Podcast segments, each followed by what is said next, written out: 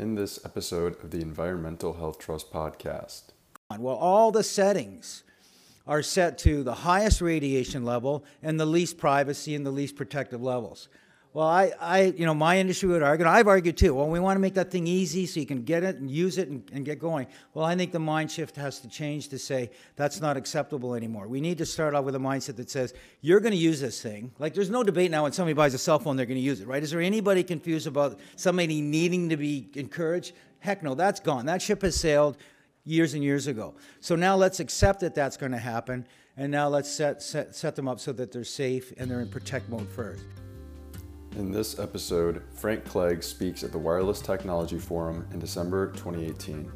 Frank Clegg is the former president of Microsoft Canada and is currently the founding CEO of Canadians for Safe Technology, a national volunteer based organization whose mission is to educate Canadians and policymakers about the dangers of the exposure to unsafe levels of wireless radiation.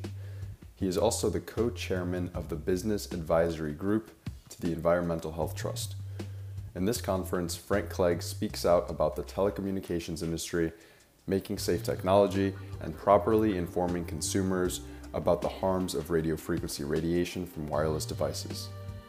This is the Environmental Health Trust podcast. EHT is a scientific nonprofit committed to creating a healthy and safe environment. EHT scientists publish research, translate the science, and work to raise awareness about environmental toxins, health, and telecom industry influence. Our vision is a world where technology is both revolutionary and safe. Be sure to sign up to our newsletter at ehtrust.org to receive the latest science regarding wireless technology and health. It's uh, good to be back. I want to uh, I want to talk about a uh, my industry taking more responsibility and building solutions to deal with the, uh, the opportunity that we have. As I said before, and I'll repeat a little bit, I have spent uh, 40 plus years in the, in the IT industry. Not only does that mean I'm old, but it also means I have a lot of experiences. Um, I started five years ago really investigating the whole impact of wireless devices. I spent a lot of time with the experts that you've actually seen in this panel, and I came with the conclusion that there is absolutely, I'm 100% convinced that there's harm. And so what I want to talk about is, I, as I said, I founded the two organizations or sorry, I founded uh, Canadians for Safe Technology to talk about raising awareness. I was amazed at how many people did, had no idea, had no clue. And it wasn't really their fault because my industry's done a very good job of hiding.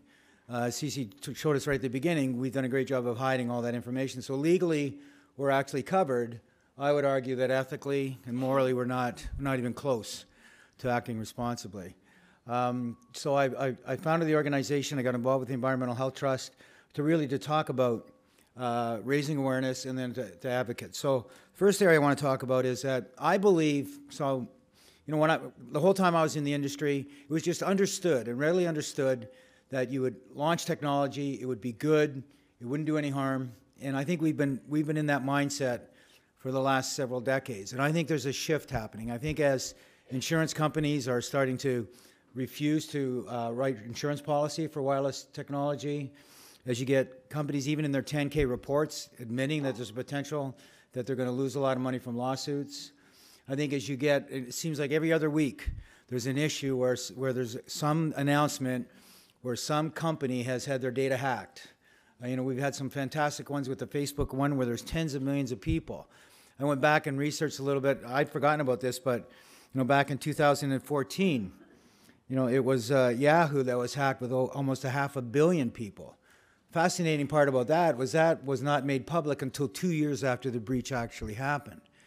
And I think consumers are starting to understand that. And they got the company that ended up owning them got a $35 million fine, which sounds like a lot of money, but when you put it against a balance sheet that's got billions of dollars, it's basically viewed as a cost of doing business. So I think people are getting more and more understanding that and are starting to say, you know what, enough is enough. I think the industry has to take more responsibility for it. Um, I want to talk a little bit about another example. Um, in France, they had access to a significant amount of data, and it, it looked at um, so there's the SAR level we talked about, and they found out that almost every single phone in France actually broke the guidelines. Every single phone. And to the point where it was not, it broke it by, you know, a 10% error, by three times the level. Now, that's the good news. The sad news of this situation was the person that en- ended up, we call this, we dubbed this as PhoneGate, the person who ended up making this public, he had to actually go and get the government, force the government through legal means to publish this information. And so, so the, even though the government had the data, and it, you know, it took a public, a public um, uh, hanging almost to get them to, to, to, to disclose it. Um, so as I as I was saying that, you know, this, that's the, we dubbed that as as the PhoneGate situation. And the other thing that I that uh, you know the famous quote from my industry, and I say my industry because I'm and I'm probably one of the guys who said it, because I you know you know we saw we saw Kevin before, and I kind of feel for the guy, right? He came up here, and I gave him credit for standing and doing. This is a tough crowd, and he's standing. What did you hear him say? He heard he he did all the sound bites that he's heard about, right? You know the the people who work on the towers don't get hurt. It's like a light bulb's worth of power. Well, that's not his fault. That's the people that I think that are responsible for feeding him that information. And what we have to do is we have to we have to shift that mindset. And so what the what the what the every company in this industry will not tell you these devices are safe. What they're very careful about saying is they will not ha- cause harm. Sorry, sorry, they don't even say that. What they say is we meet federal guidelines. And we meet federal gu- guidelines if you uh, use them as, as, uh, as they've been designed. In other words, don't hold them to your head. Okay, let me move forward. So I think there's two things the industry needs to do. I think at the very highest level, I think we need to fundamentally make a shift that says we have to take responsibility for this. As much as the government is trying to, and I'm not saying this is abdicating the government shouldn't, I think they should take responsibility. Things are moving too fast. There's just these devices are too pervasive. The industry has to sell police, sell police, because there's not a hope in heck that the that it's going to happen. Now, that's a fundamental mind shift from move it, ship it, get market share, get more market share, first mover advantage. That's a fundamental mind shift. One of the easiest things they can do is to allocate a percentage of R&D. And I know R&D budgets are difficult and they're challenging, and nobody wants to give it up. But I did a quick calculation. If they, if we dedicated in our industry one tenth of one one hundredth of one percent of the R&D budget, that would be six million dollars a year. And the first thing I'd like to have them do is never mind allocating that money, but alloc- take the money away from all the marketing campaigns that talk about or, hiring scientists to confuse the evidence. Because every time there's a, a, study like the NTP study, and Dr. Malik can talk about this better than I do, there's immediately six, seven, eight, or ten studies or a tremendous lobbying effort to try to dismiss it, to negate it, or to actually just get the government to be constipated and not do anything about it. So I think there's some fundamental things the industry can do to, to go and do pure research, give the give the money to an, an, organization for 10 years so they don't feel they're beholden to come back and prove what they're that you can still um, they can still get more funding. I want them to talk about looking at safer alternatives because they are out there. There's the ability with using light technology to, to charge or shared information that doesn't have radiation effects. Nobody's looking at that because because it's the cheapest and fastest way to do this is to keep using the technology we have could you hit that laptop? The timer's gone on. No, sorry, the other one. That I'm, i want to make sure I don't run over. Okay, thank you.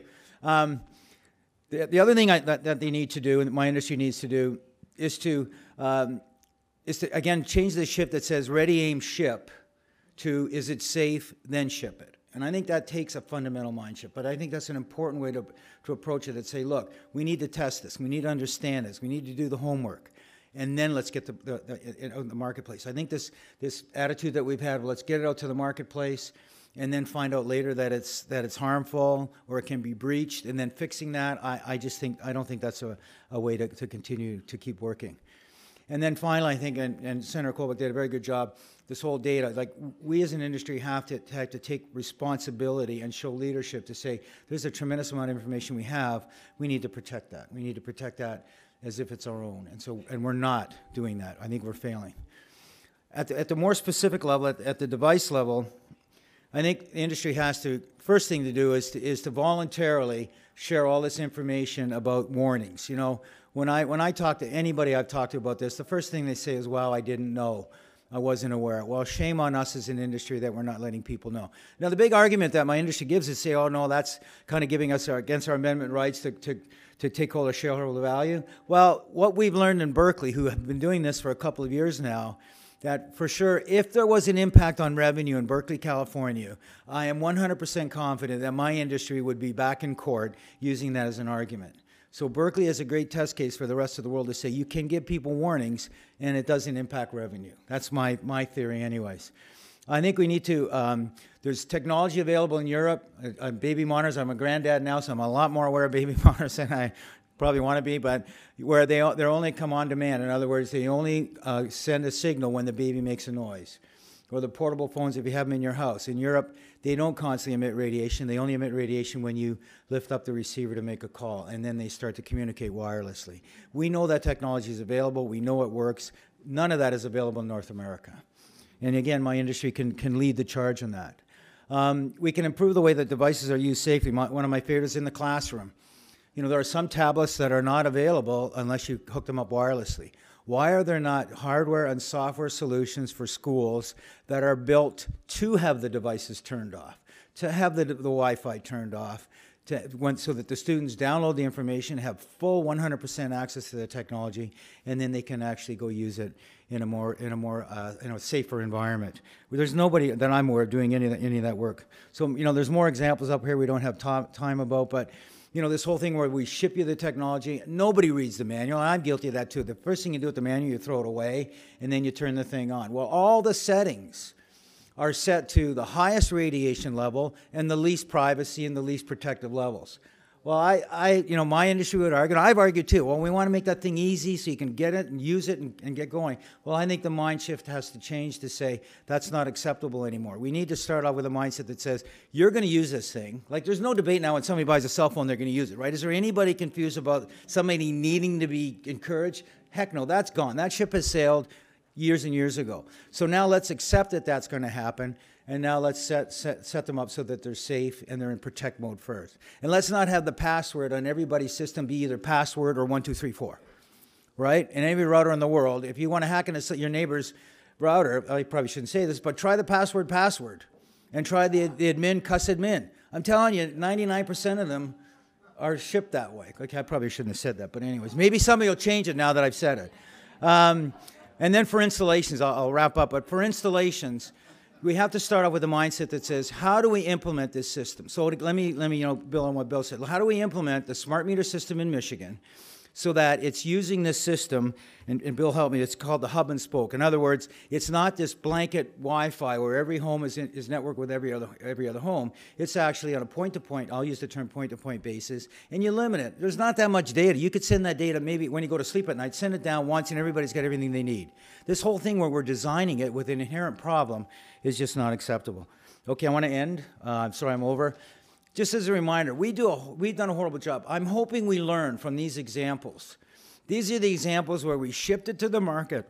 Excuse me. We shipped it to the market and then we said decades later, not years later, oh my, we made a mistake. I'm hoping to be able to not have wireless radiation on this, this sheet uh, 10 years from now. I'm hoping we act on it sooner. Thank you very much.